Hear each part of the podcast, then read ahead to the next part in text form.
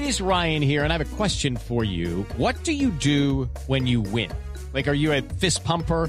A woohooer, a hand clapper, a high fiver. I kind of like the high five, but if you want to hone in on those winning moves, check out Chumba Casino. At ChumbaCasino.com, choose from hundreds of social casino style games for your chance to redeem serious cash prizes. There are new game releases weekly, plus free daily bonuses. So don't wait. Start having the most fun ever at ChumbaCasino.com. No purchase necessary. VGW. Void were prohibited by law. See terms and conditions. 18 plus. Hey guys, it is Ryan. I'm not sure if you know this about me, but I'm a bit of a fun fanatic when I can. I like to work, but I like fun too. It's a thing. And now the truth is out there. I can tell you about my favorite place to have fun. Chumba Casino. They have hundreds of social casino style games to choose from with new games released each week. You can play for free anytime, anywhere. And each day brings a new chance to collect daily bonuses. So join me in the fun. Sign up now at ChumbaCasino.com. No purchase necessary. VGW. Void were prohibited by law. See terms and conditions. 18 plus. Judy was boring. Hello. Then Judy discovered ChumbaCasino.com. It's my little escape. Now Judy's the life of the party. Oh, baby, Mama's bringing home the bacon. Whoa, take it easy, Judy. The Chumba life is for everybody. So go to ChumbaCasino.com and play over 100 casino style games. Join today and play for free for your chance to redeem some serious prizes. Chumba. Chumbacasino.com. No purchase necessary. Void were prohibited by law. 18 plus terms and conditions apply. See website for details. The Euros with Football Social Daily.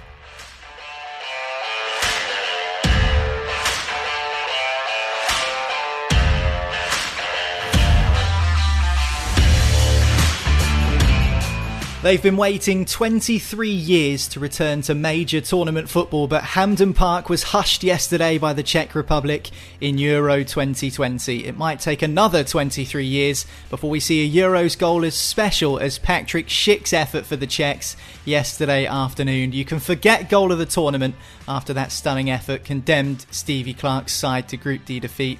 I think Schick has already got it sewn up. But did Scotland show enough promise to worry England on Friday? Do they have what it takes to qualify? We'll discuss how the Tartan Army fared on today's Football Social Daily. We'll also be looking at the group of death. Pool F kicks off tonight with Germany, France, and Portugal all in action. One of those sides will face the winner of England's group. This is Football Social Daily from Sports Social, keeping you across all the big talking points from Euro 2020. So hit subscribe now, and that way you won't ever miss an episode again. I'm Niall McCorn, and seeing as Germany do play tonight and Scotland played yesterday, there was only one man for punditry duty on today's show. It's our half German, half Scottish, straight talking Stefan Armstrong. How's things, Steph? Oh yes, it's it's time for proper football again. None of this Premier League nonsense. It's Euros. it's international. It's Germany going for the cup. It's Scotland trying not to lose all three games. I love it, man. I love it. So, who do you actually support in this instance, being half Scottish, half German? Because the last time both Scotland and Germany were at a major tournament would have been, well, it would have been 1998, wouldn't it? Wasn't in this century. So, who do you support? Um, both, both. I'm, I'm supporting. I'm supporting Germany for the win. I'm supporting Scotland almost just to annoy everybody else as well. But uh, it's it's a great kind of free way thing to have. You know this this uh, you know being brought up in Yorkshire, but uh, being half Scottish, half German.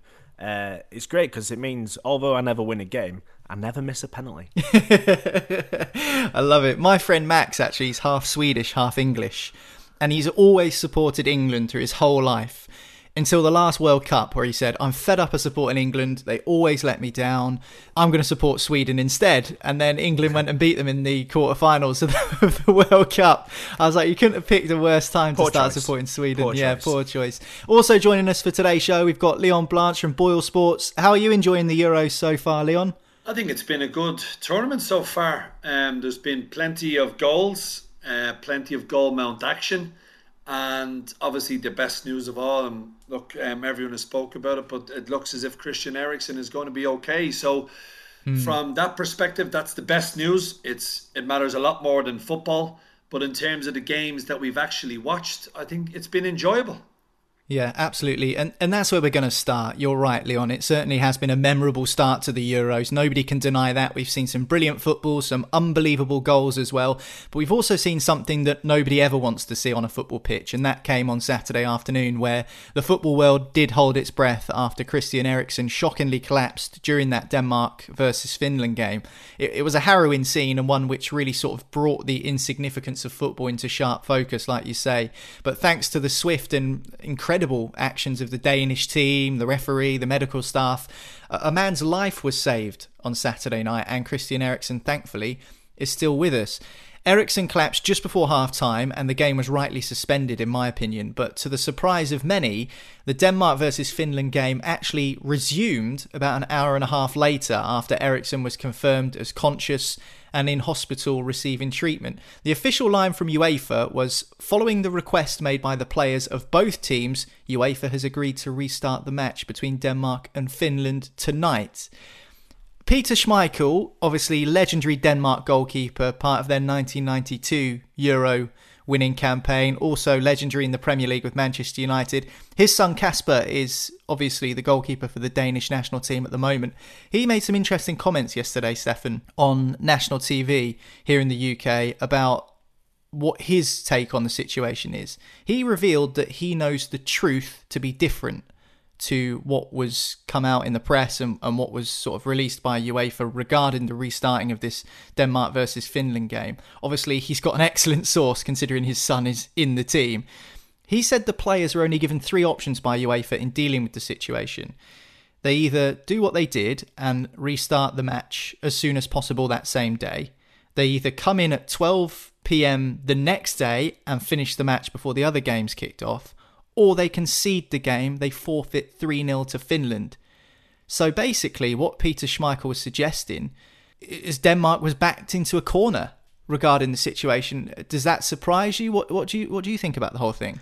No, it doesn't surprise me one bit. It's his classic UEFA playing politicians by the sounds of it, and all all all the uh, all the kind of um, negative chat about UEFA and the way they handle things, uh, both from managers and, and football players and, and clubs as well. You can see why they wanted to have this uh, European Super League breakaway thing, if uh, but just because of the way UEFA tend to handle things. Um, it's almost un- it's really clunky. It's really awkward, um, and it sounds to me like um, they did a classic politicians move, um, and they've given Denmark um, two really quite bad choices and one okay choice to play the next day at 12 o'clock.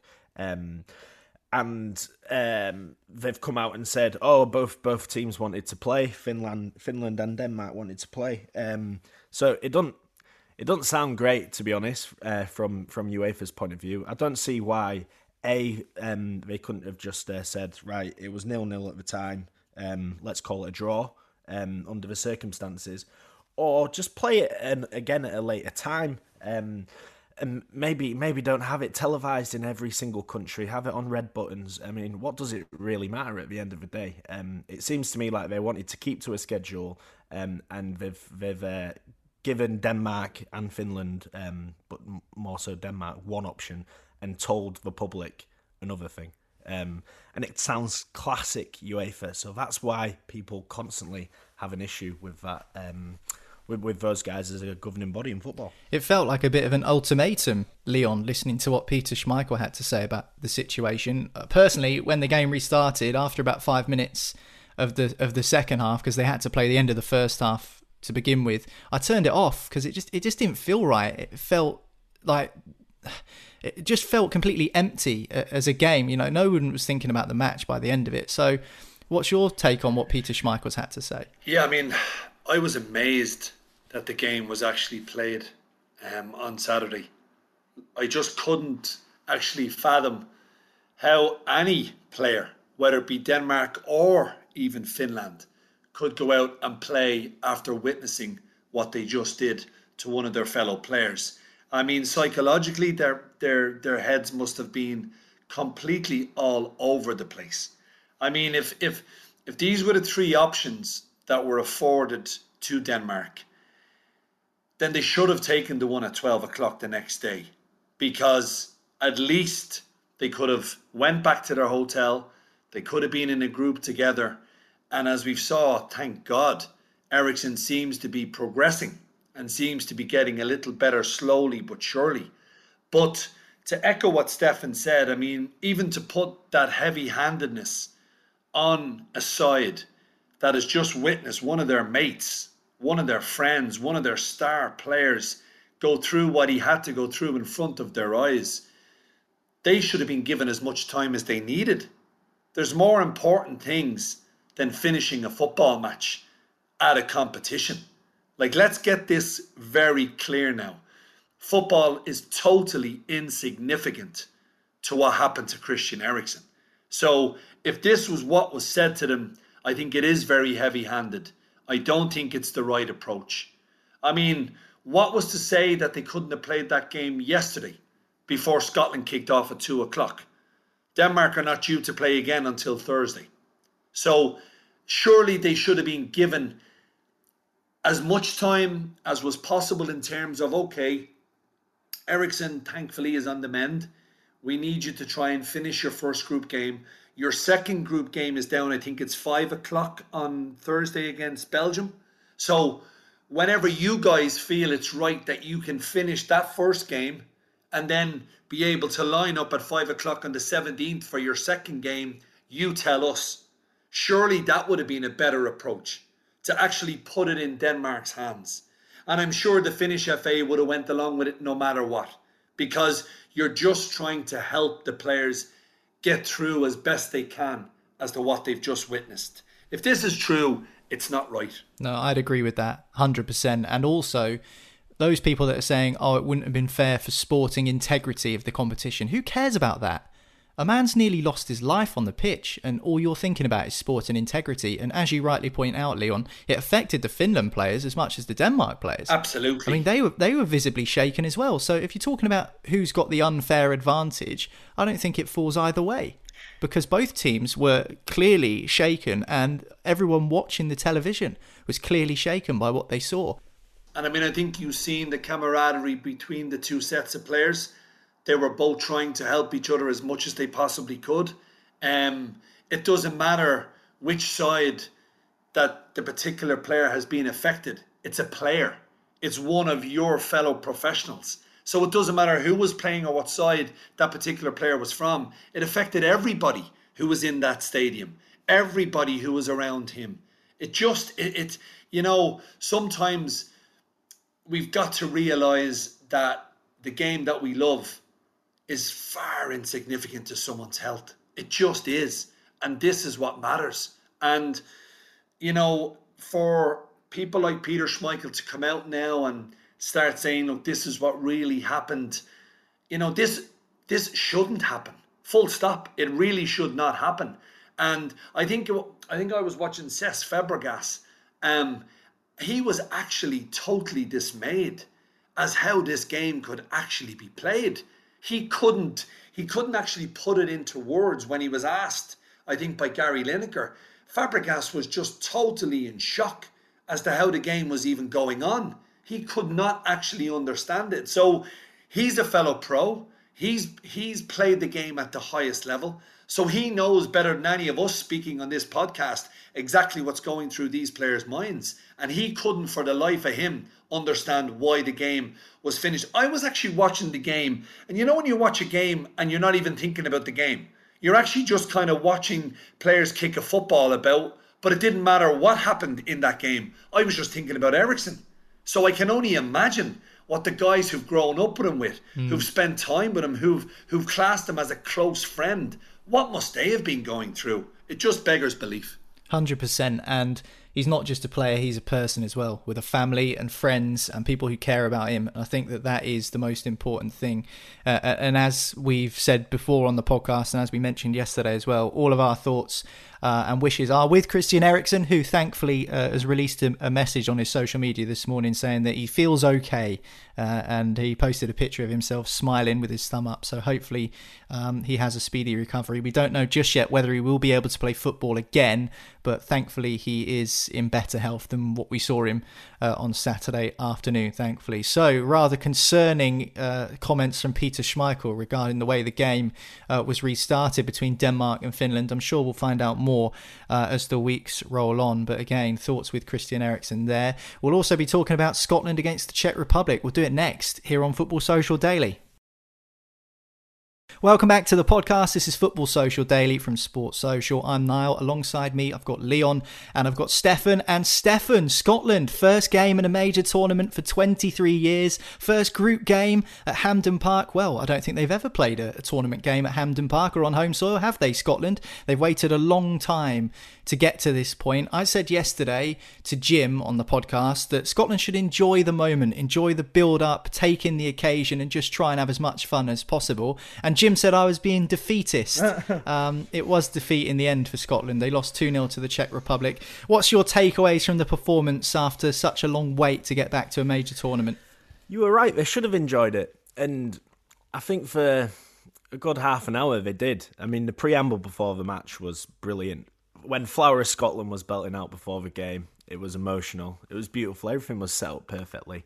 Um, but at the end of the day, it was a story of missed chances against chances taken. And you can't say that the Czech Republic team had easier chances than Scotland did. They just took their chances really well.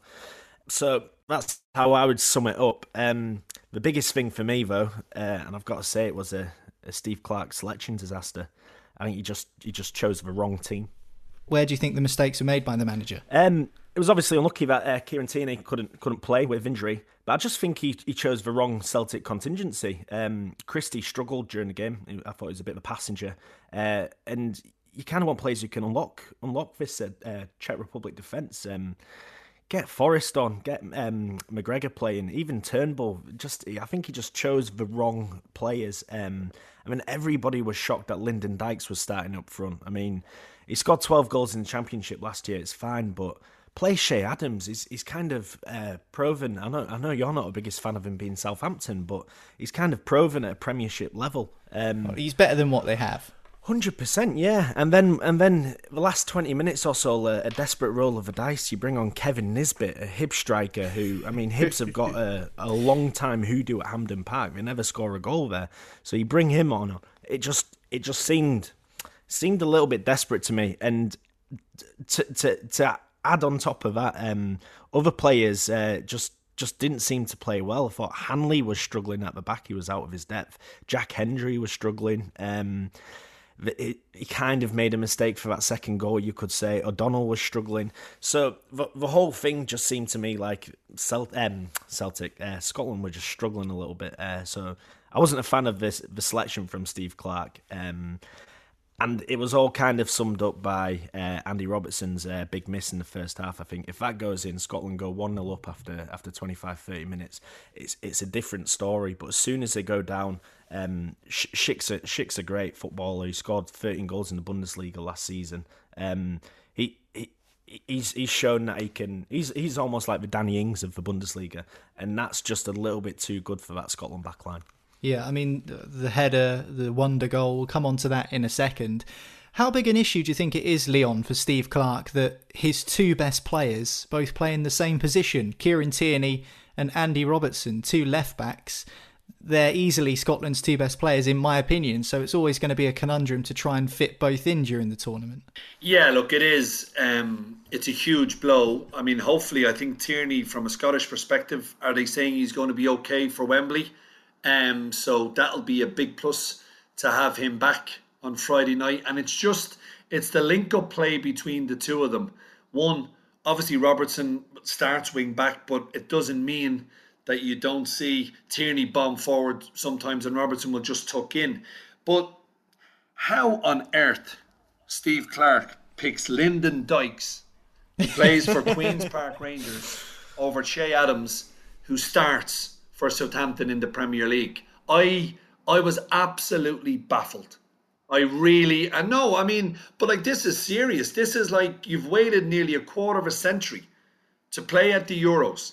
You're playing at home at Hampden Park in front of 12,000 people, and you pick a championship striker ahead of a Premier League striker. It's no disrespect to Dykes, but I'm just trying to illustrate the point that you've got to pick your best players. And surely Che Adams, who's a Premier League player, who I believe has got better with his time at Southampton, it took him a while to adapt from the move from Championship with Birmingham into Southampton, but he's done really well. And I just look at the difference he made when he came on at half time. Scotland looked an entirely different proposition. And just before that wonder goal from Schick, Scotland, they nearly scored, hit the crossbar. It was nearly an own goal. It was a great save from the goalkeeper to try and claw that one back out of the net, which he did. And if one of them go in, I fancy Scotland to go on and win that game. So, and Steve Clarke, by the way, has done a brilliant job at Scotland. I'm not, you know, I'm not for one minute suggesting that he hasn't, but I think ultimately he will look back at his own team selection for that Czech game and he'll have regrets. Mm, perhaps. I mean, I thought that Forrest coming on as well, like you touched upon a minute ago, Stefan, even though it's quite late in the game, I thought he seemed to make a bit of an impact as well on the right when, when he came on, and it just felt like a little bit too little, too late. The reason that Scotland lost the game was due to Patrick Schick. The header I thought was really, really good, and there's something so satisfying about seeing a like a planted header kind of ripple the the inside of the side netting. It was a really good header, but the second goal. What a goal to lob David Marshall from probably fully 45 yards. The swerve on the ball, left footed, perfectly landed in the back of the net. Goalkeeper was scrambling. Unbelievable strike, and it's probably going to be goal of the tournament, and rightly so. However, I've seen a few on social media and on other forms of media placing plenty of blame at the feet or the gloves of David Marshall. Any blame on the goalkeeper for you, Steph? Um, the blame has to go to Steve Clarke for choosing David Marshall over Hearts' own Craig Gordon, in my opinion. uh, that seems like the most bizarre selection of them all. Uh, nah, I mean, he, he, he is he is very far out. Um, David Marshall. But you can't expect Patrick Schick to pull the trigger from 45 yards and get it on target. I mean, this is the thing. I understand people saying, "Oh, he's not Manuel Neuer. Why is he out of goal?" But I mean, as a goalkeeper, you're not expecting him to shoot from there. That, Sometimes yeah. you just have to credit how good the goal is. It's a ridiculous finish. I, I, think in the modern game, most goalkeepers do stand 20, 30 yards out, outside of their um, off a goal line anyway. So it that that doesn't seem extraordinary. What was extraordinary was was was the finish. I mean, unbelievable pinpoint accuracy. And am I right in saying that um, Karel Poborsky did a similar type of um, goal in Euro '96? Or I've just made that up. You might. I don't know. I can't remember to be honest. But I mean, Czech Republic have had some great players over the years. So, so I, I, I, don't know. Anyway, for me, it, it, was it was almost like Beckham esque. It was. I've, i think it was be- better than Beckham's goal against Bradford all them years ago. Um, yeah, yeah uh, that that can't be helped. Um, it's unfortunate. I just, I just, I just go back to that selection again. I just wish it was different because the build up was huge, um, mm. and there, there, was a there was a bit of pride in the air, and it, it felt good watching all the old videos of Scotland in in uh, World Cup '98. Um, it just just got you in the zone, and I just it was just a shame that's how it happened. I just felt like Steve Clarke just just um, stuck stuck with stuck with a formula and a team that's kind of got him there rather than something more exciting and dynamic. Bringing Billy Gilmour, who's, who's been with a Champions League winning team, or Clay Paterson, who's just won the won the uh, the league in Scotland. But it's all about chances. And look, Schick took his chance. The first goal, almost like Alan Shearer, the way he planted that in, beautiful. Uh, and the second goal. 100% in my opinion will go down as the goal of the tournament and the only sad thing is Scotland fans are going to have to watch that over and over and over again uh, you know how I feel as a Portsmouth fan every time I see that Cristiano Ronaldo free kick that just oh. flew past David James. The amount of times I see that well, on replay. When, when Ronaldinho lobbed Seaman from 40 yards. I still don't know. I tell you what, you can talk about David Marshall getting the blame. David Seaman was a lot closer to his goal for that Ronaldinho chip, and he couldn't keep it out. So, so you know, we can bear that in mind at least. Um, it's just a blinding effort, Leon, isn't it? That lob. I mean, yeah. I mean, we can wax lyrical about it, but it's not often you see a goal like that, particularly in a major tournament. No, and as well, I mean, it looked as if it was quite a windy day at Hampden, um, and he's actually, I mean, the bend he's put on that ball. I listen, you can't. people will crib about Marshall. Why was he this far out? But this is the modern game. Keepers are like sweepers. That's mm. that's the way they're told to play. So you've just got to take your hat off to Schick. It's just an unbelievable strike, and the bend. Yeah. That's what really makes it for me. And it always looked better when it comes from a left foot. It's whatever whatever it is about a left-footed player when they just do something like that. It just looks like poetry in motion. You've got to give the kid credit. Brilliant header, brilliant second goal, and yeah, look, I mean Scotland will just rue the missed chances, and it's unfortunate for them because, in fairness to them, they've created enough chances to win the game, and that's that's going to be it's going to be quite hurtful for them and when they look back, maybe if they're doing their video analysis, they look at the chances that they missed. But the one thing I would say, I'm not for one minute saying that Scotland are going to go to Wembley and win, but it also becomes it's it's a game that they have nothing to kind of lose from in terms of they're going to go all out. They're going to have to try and get something from this game against England. I think if they try and sit back against England, England, as we saw against Croatia, they can be patient, they can be quite diligent and wait for the opportunity to present itself, which it will eventually because players get tired, legs get tired, brains get tired, concentration levels drop. This is going to be an this is going to be like a derby on Friday night at Wembley, and I'm really looking forward to it. I think Scotland are going to give it one hell of a go, and it promises to be a really exciting game because Scotland, and I echo Stefan's point, why not bring in someone like Gilmour? There's a reason he's at Chelsea. Look at how he played when they when they defeated Liverpool. I can't remember which cup it was in, but or maybe it was a league. I think it was a cup game when he started that game at Stamford Bridge. And I said it yesterday. You had Roy Keane eulogising about this young kid. It takes a lot for Keane to get excited about a midfield player. And I'll tell you what, he was excited about Gilmour that night. He's just so composed on the ball.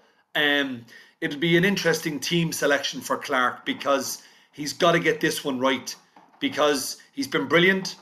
He's got the Scots to a major tournament for the first time, as we all know, in over 20 years.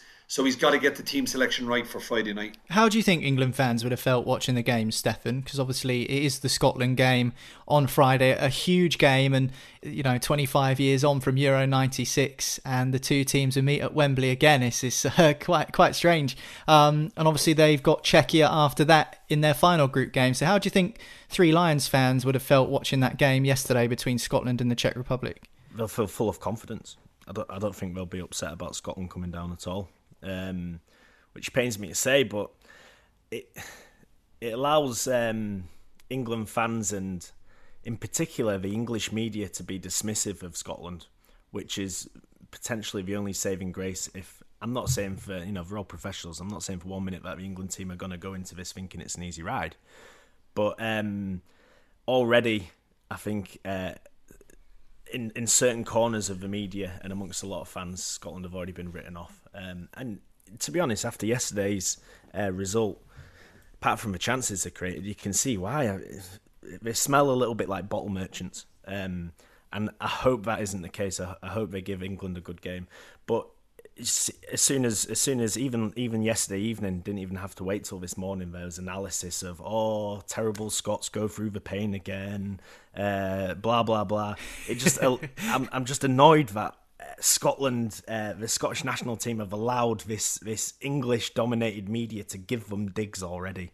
And that annoys me. So hopefully mm. that'll fuel them up. Let's just get a bit of haggis in us before the game, have a few whiskies, and just do it, man. That is Mars bars, a few pints of Tennent's. You know I, mean? I think, I think it is, Stefan. I think this is going to be.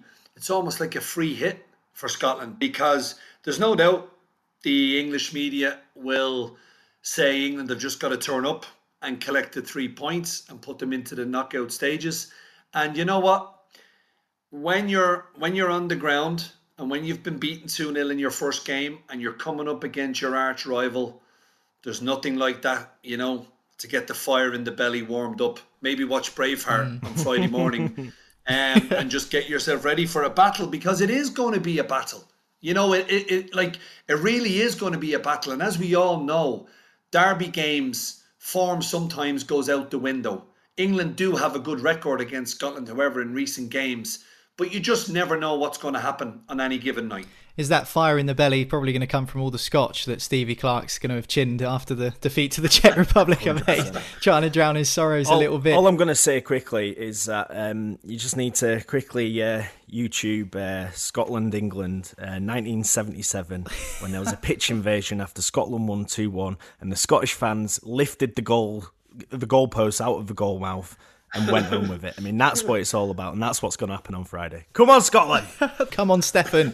Think in the future, not in the past. Although, just before we do move on, in terms of thinking in more recent history, there was a cracking game, Steph, at Hampden a couple of years ago where it finished 2 2, and there were two blinding free kicks from Scotland in the dying yeah. stages from Leigh Griffiths, and then obviously Harry Kane equalised extremely late in the day. So Scotland can take a little bit of comfort out of that, knowing that no, there will be plenty of Tartan Army in Wembley yeah, but that was at a time when I think Scotland had a bit more firepower up top. Um, yeah. So and and uh, I come back to that always. That's what worries me. Leigh Griffiths at the time was out and out the best striker in the SPL. Uh, probably could have taken a move down south. Uh, didn't. Um, unbelievable dead ball specialist. Um, but I don't think Scotland have got that on Friday, sadly. So it's got it's got to be a grit and determination that gets them through rather than individual pieces of brilliance, I okay. think, personally. Okay, England versus Scotland is honing into focus not too long away now. A little bit of England team news. Uh, Aaron Ramsdale has just been announced as replacing Dean Henderson in England's Euro 2020 squad. That's because Dean Henderson has picked up a hip issue and will return to Manchester United. So, unfortunately for him, he's had to withdraw from the squad. Um, that's obviously two goalkeepers, so Ramsdale has stepped up to take his place. Now, if you've listened to the show before, you'll know that Leon and the folk over at Boyle Sports have got some cracking offers running throughout the Euros, including your money back as a £10 free bet on any England game during the tournament. So if you fancy staking a tenner on England versus Scotland and your first bet loses, you'll have that stake refunded into your account in the form of a free bet. For more information, check the Boyle Sports app or boylesports.com. T's and C's apply 18 plus. BeGambleAware.org. This is Football Social Daily. We'll have more Euro 2020 chat for you after this.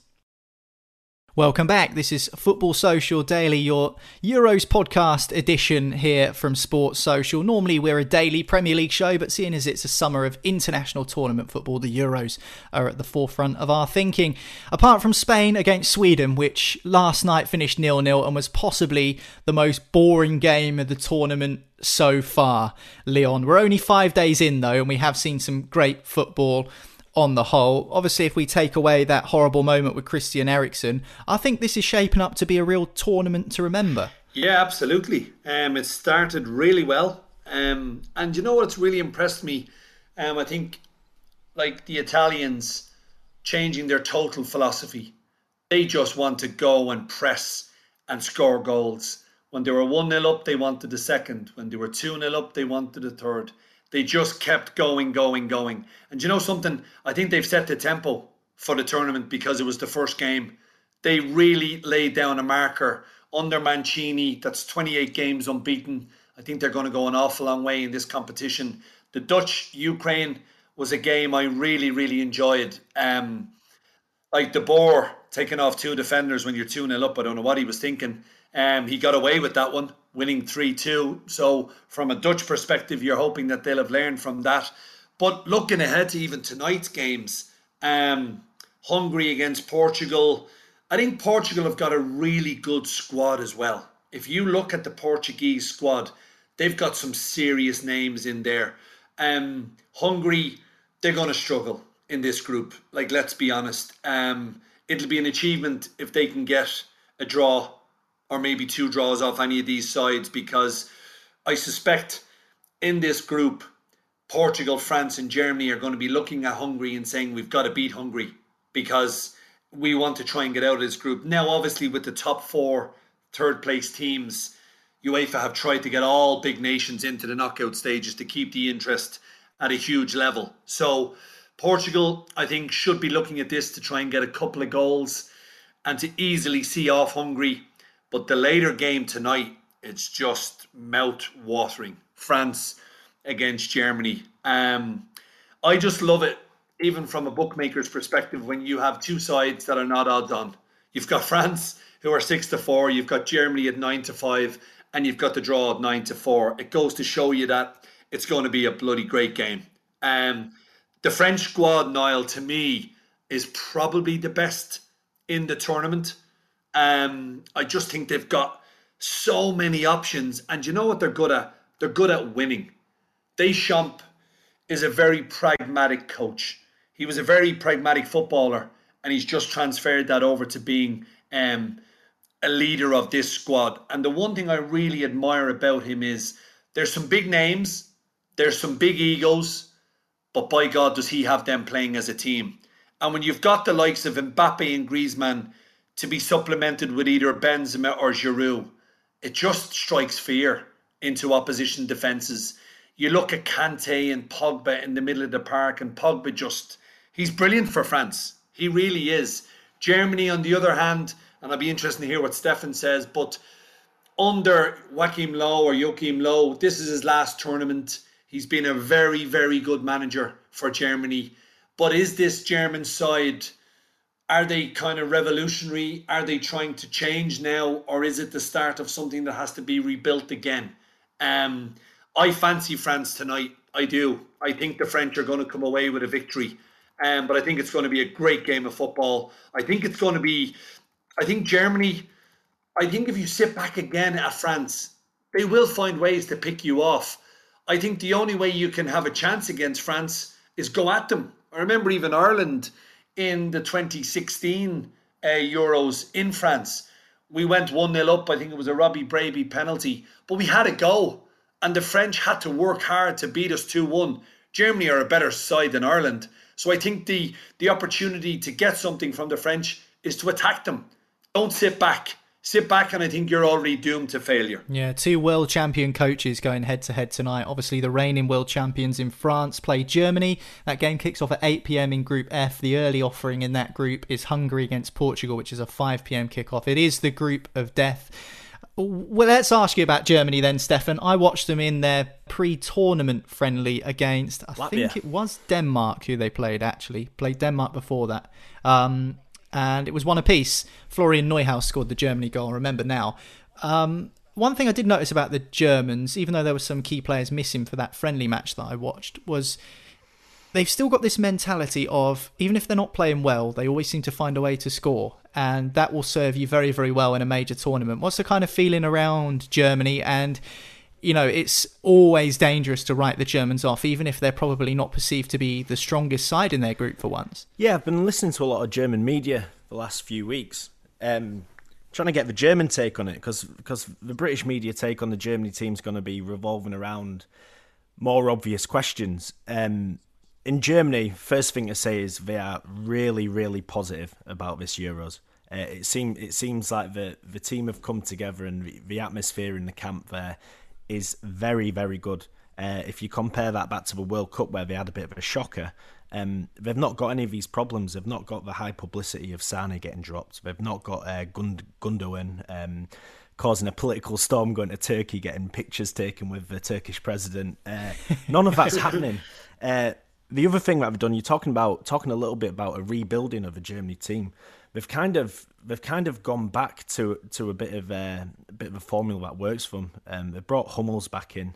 Mm. Um, they play five which, at the backs uh, in some of the pre-tournament games. Yeah, they, will play. They'll play three at the back. Um, in Germany, they call it the Dreierkette, uh, the, the, chain of three, um, and Hummels will be at the back of a chain of three there. Um, the other big news, obviously, is that Muller's back, and in Germany they call him Radio Muller, Radio Muller um, just because he talks, talks, talks, uh, and he's he's he's the one who sets the atmosphere in that camp. Mm. So that's massive. But the the biggest problem that the Germans are facing, uh, to be fair, we're talking talking about all these all these players that France have gotten. We've we've reeled them off. You can do the same with Germany. So much so that um, uh, Joshua Kimmich, uh, who who's an out and out number six, uh, plays in the centre for Bayern. Um, there's no space for him because they don't want to drop Tony Kroos and they don't want to get rid of Gundogan. So they're having to play Kimmich um, almost as a right winger. Um, so that's the biggest problem. They're, they're, talking about that constantly in Germany. They're calling it the Kimmich problem. It's just there's nowhere to play potentially our best player. And it reminds me a little bit of um, England back in the day, um, having having three very good midfield players. Somebody's got to play out position. And that domino effect's happening in Germany right now. So it's going to be really interesting to see how they go about that uh, against France tonight. But yeah, France France are pre-tournament fav- uh, favourites. There's no doubt about that. But the players that that uh, Germany have got, they can just blow anybody away. I think I think bringing a bit of that experience, that 2004 World Cup winning experience, back into the frame, and then letting some of these younger players really go out and express themselves, probably for the first time properly in a tournament. I know Timo Werner had a bit of a go at the last World Cup, but didn't really work out for him. But now you're bringing in players. Um, uh, like Kai Havertz, uh, players like Goretzka and um, Kimmich. Serge Gnabry as well. I think Serge Gnabry's got 15 goals in 20 Germany caps, so it's yeah. a pretty crazy record he's got yeah. too. Yeah, it's it's it's it's this it's this um, Bayern Munich skeleton. It just works, and that, that's every every good Germany team is based on a good Bayern Munich skeleton. So mm. I'm I'm feeling I'm feeling really, really good about Germany this year. Uh, You've got me worried now, Stefan, because the winner of Group F, or the sorry, second in Group F, plays the winner winner of the England yeah. Scotland group, Group D. So now but, I'm getting the cold sweats thinking oh, about coming up against the Germans.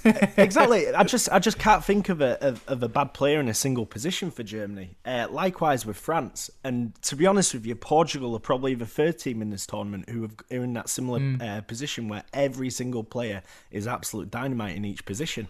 So unlucky Hungary, you're going home yeah. early. But the, the, other three, I mean, they, they, they could they could all go far into the competition. Um, so yeah, it, it feel it feels good for Germany. Um, there's there's positivity in Germany. They need to win their fans back around again because they've lost it a little bit. Um, mm.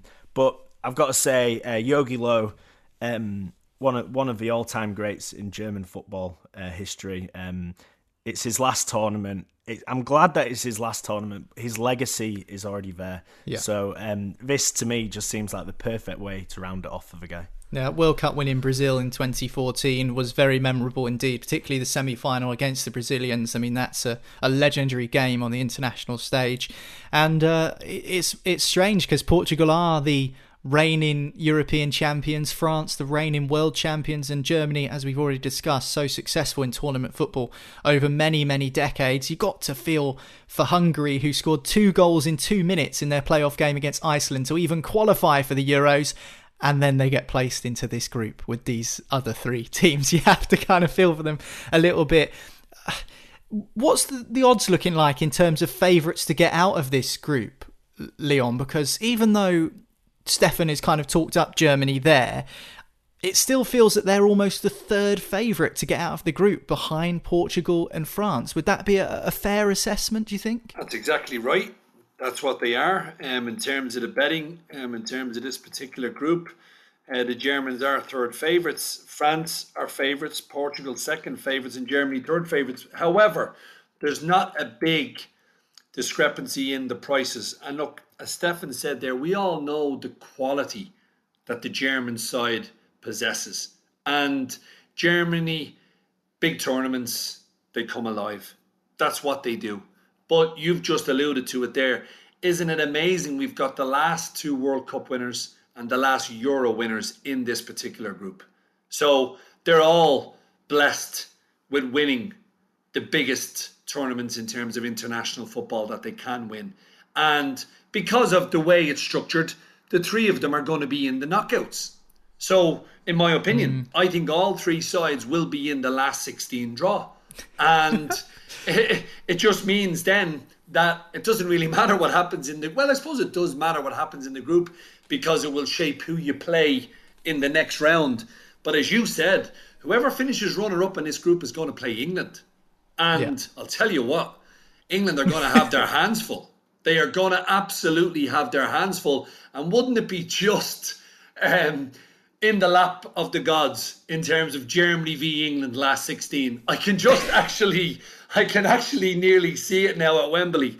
Germany against England last 16. But it just, to me, however, I do feel the French will get over the line tonight. I, I, I think it'll be close. Um, I was actually looking just at the prices to try and get something that's a little bit kind of decent. And I think when you look at kind of both teams, I think both of these sides have enough in their locker that both of them will score. So I'm going to go with both teams to score and France just to win it. And remember, this is in Germany tonight, right? This game. Yeah, yeah, yeah. Mm. So, yeah, so look, that will help Germany. But I just feel that the French, I've just been watching them and they they just seem so in sync with each other. And do you know the one thing I do like about them as well is that even though they've got a prolific international goal scorer in Olivier Giroud, they've got a guy coming back from the international wilderness in Karim Benzema. But when you look at how they spread the goals around, that's the one thing that I think the French might just have above the Germans. That if if Mbappe's not having a great night, Griezmann can chip in if Griezmann's not on fire, you might see a goal from Benzema or Mbappe. It just they've just got different options, and and then that, Giroud off the bench, Leon, just in case. Well, exactly.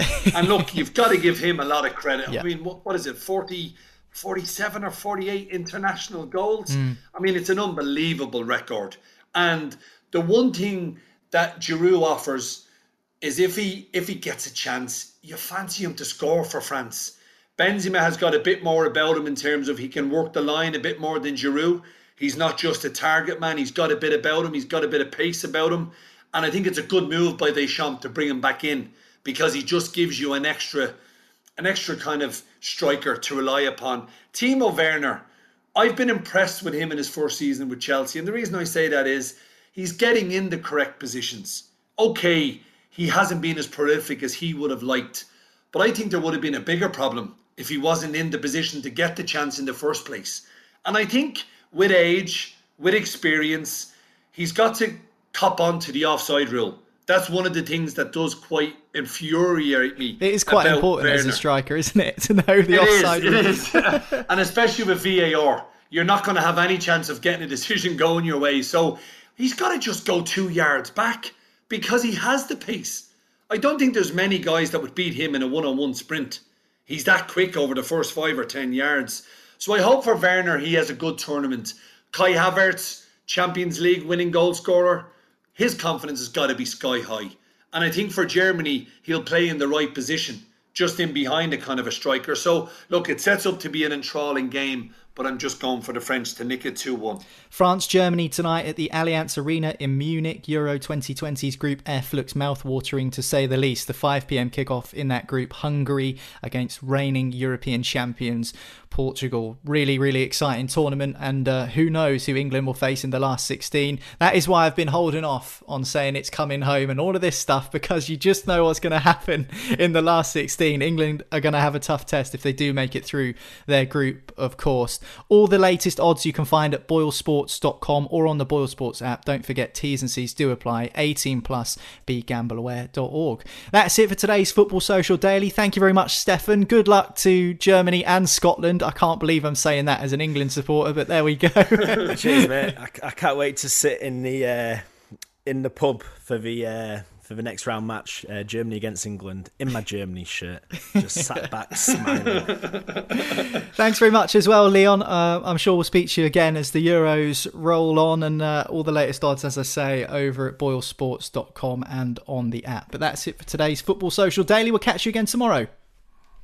Hey guys, it is Ryan. I'm not sure if you know this about me, but I'm a bit of a fun fanatic when I can. I like to work, but I like fun too. It's a thing. And now the truth is out there. I can tell you about my favorite place to have fun Chumba Casino. They have hundreds of social casino style games to choose from, with new games released each week. You can play for free anytime, anywhere and each day brings a new chance to collect daily bonuses. So join me in the fun. Sign up now at ChumbaCasino.com. No purchase necessary. VGW. Void prohibited by law. See terms and conditions. 18 plus. Judy was boring. Hello. Then Judy discovered ChumbaCasino.com. It's my little escape. Now Judy's the life of the party. Oh, baby, mama's bringing home the bacon. Whoa, take it easy, Judy. The Chumba life is for everybody. So go to ChumbaCasino.com and play over 100 casino style games. Join today and play for free for your chance to redeem some serious prizes. Ch-ch-chumba. ChumbaCasino.com. No purchase necessary. Void where prohibited by law. 18 plus terms and conditions apply. See website for details.